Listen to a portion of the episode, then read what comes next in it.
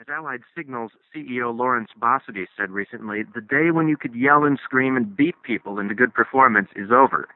Today you have to appeal to them by helping them see how they can get from here to there, by establishing some credibility, and by giving them some reason and help to get there. Do all these things, and they'll knock down doors. In essence, he is describing persuasion, now more than ever, the language of business leadership. Think for a moment of your definition of persuasion. If you're like most business people I've encountered, you see persuasion as a relatively straightforward process. First, you strongly state your position. Second, you outline the supporting arguments, followed by a highly assertive data-based exposition. Finally, you enter the deal-making stage and work toward a close. In other words, you use logic, persistence, and personal enthusiasm to get others to buy a good idea. The reality is that following this process is one surefire way to fail at persuasion. What then constitutes effective persuasion? If persuasion is a learning and negotiating process, then in the most general terms it involves phases of delivery, preparation, and dialogue. Getting ready to persuade colleagues can take weeks or months of planning as you learn about your audience and the position you intend to argue. Before they even start to talk, effective persuaders have considered their positions from every angle. What investments in time and money will my position require from others? Is my supporting evidence weak in any way? Are there alternative positions I need to examine? Dialogue happens before and during the persuasion process. Before the process begins, effective persuaders use dialogue to learn more about their audience's opinions, concerns, and perspectives. During the process, dialogue continues to be a form of learning, but it is also the beginning of the negotiation stage. You invite people to discuss, even debate, the merits of your position, and then to offer honest feedback and suggest alternative solutions.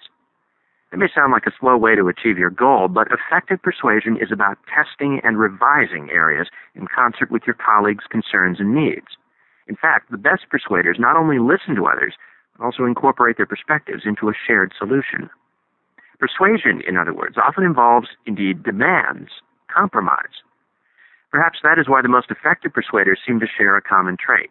They are open-minded, never dogmatic. They enter the persuasion process prepared to adjust their viewpoints and incorporate others' ideas. That approach to persuasion is interestingly highly persuasive in itself. When colleagues see that a persuader is eager to hear their views and willing to make changes in response to their needs and concerns, they respond very positively.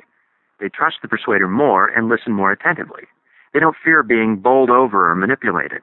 They see the persuader as flexible and are thus more willing to make sacrifices themselves.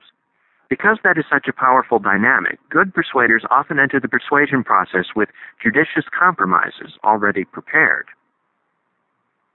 Effective persuasion involves four distinct and essential steps.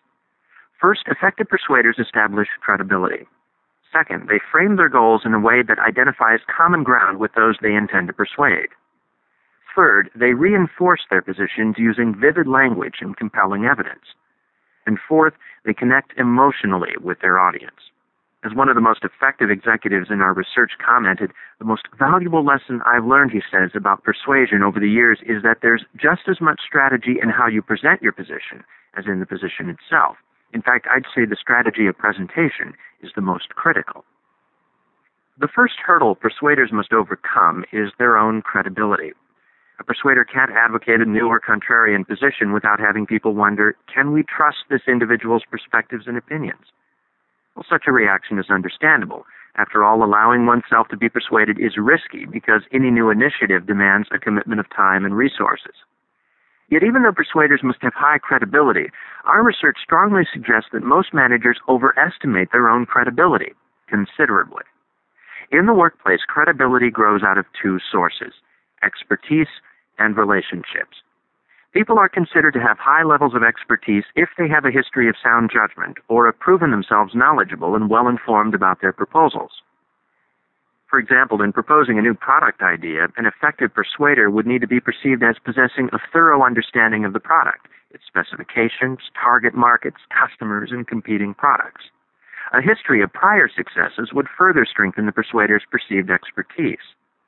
One extremely successful executive in our research had a track record of 14 years of devising highly effective advertising campaigns. Well, not surprisingly, he had an easy time winning colleagues over to his position. Another manager had a track record of